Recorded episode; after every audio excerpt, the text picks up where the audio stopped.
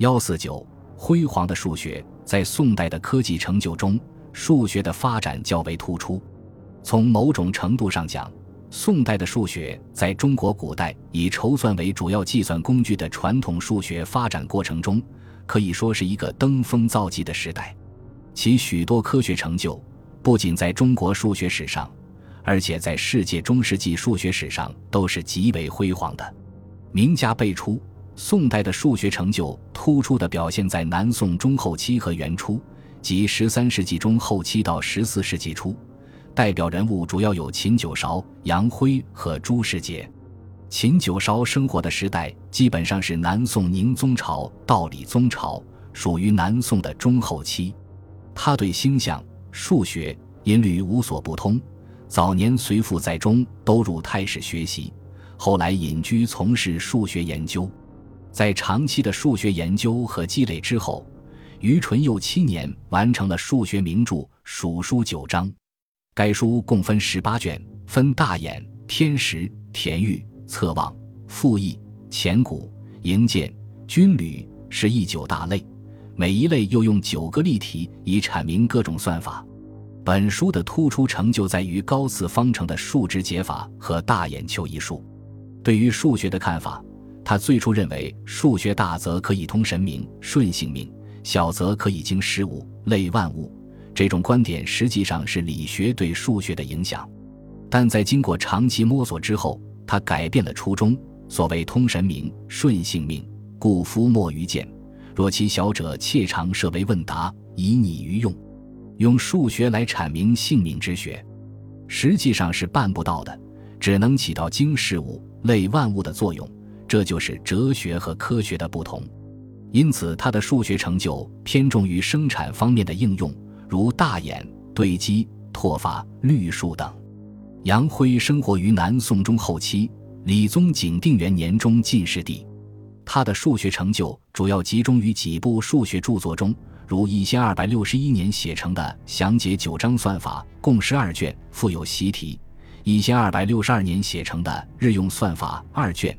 一二七四至一二七五年写成的《杨辉算法》等，在他的书中，不仅收录了不少现已无法见到的各种数学著作中的算题和算法，如增乘开方法和开方做法本源，而且在他的书中还记载有关于改革筹算的一些乘除简洁算法。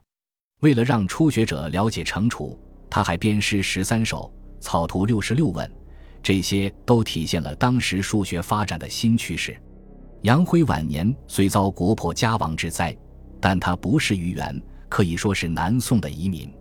朱世杰生活于南宋后期到元初，他一生云游四海，以数学研究和数学教学为其职业。莫若在《四元遇见》的序中说：“燕山松亭朱先生以数学名家周游湖海二十余年矣。”四方之来，学者日众。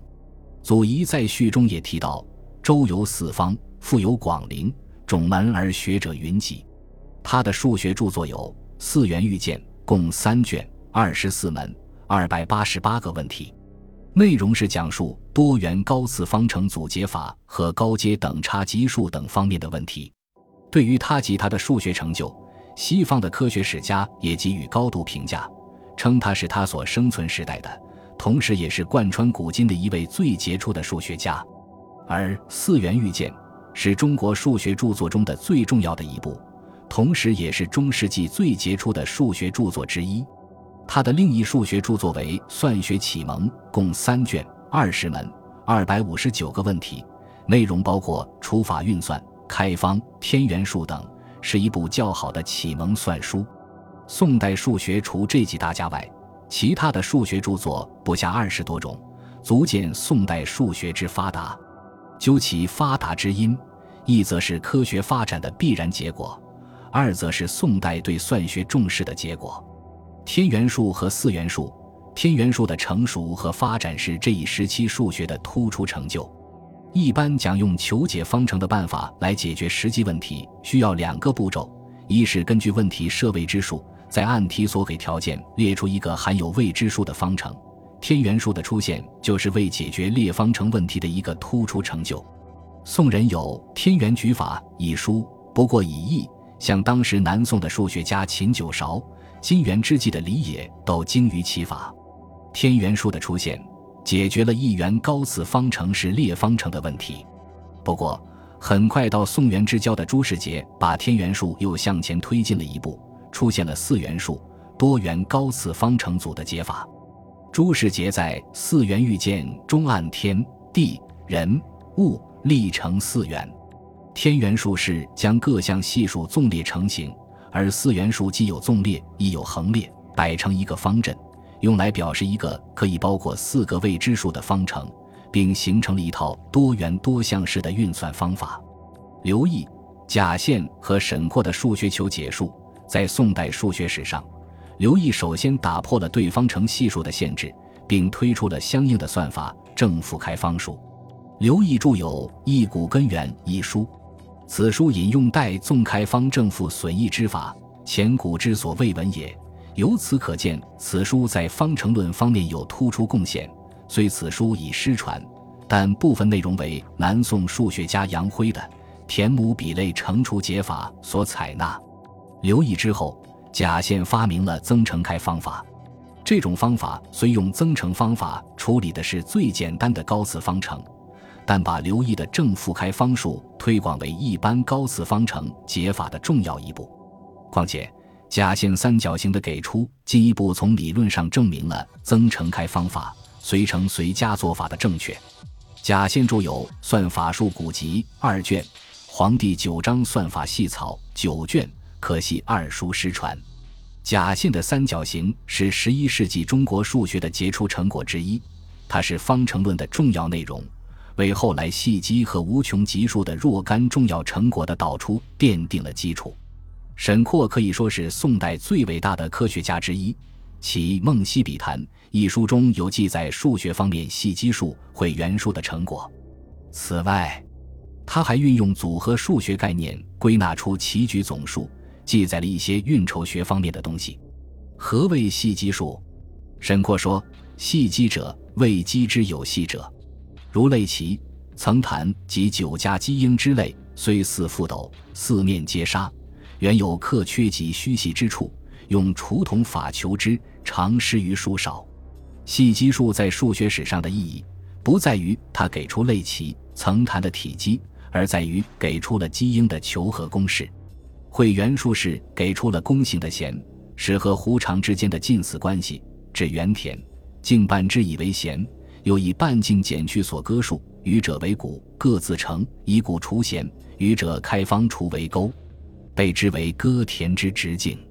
以所割之数自成退一位备之，又以圆径除所得加入直径为割田之弧。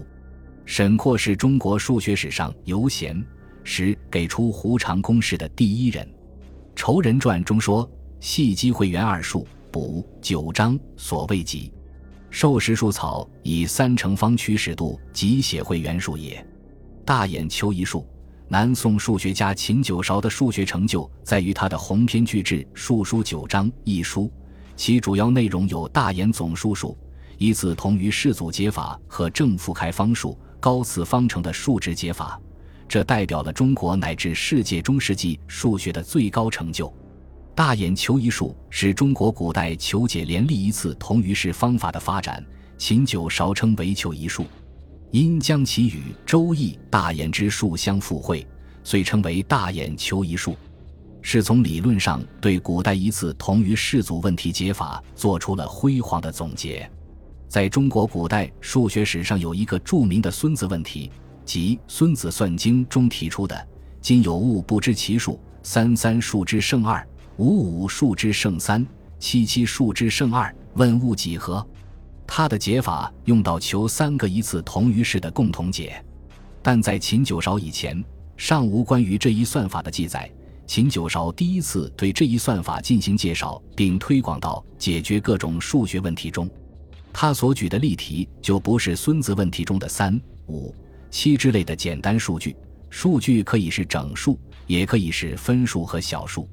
秦九韶系统地指出了求解一次同余组的一般步骤。既准确又严密，宋代的数学成就以及延续到元代，是中国古代数学史上的光辉时代。后人在研究这段历史后，无不发出由衷的感慨。从数学这一科学领域，我们可以看出宋代文化发达的痕迹。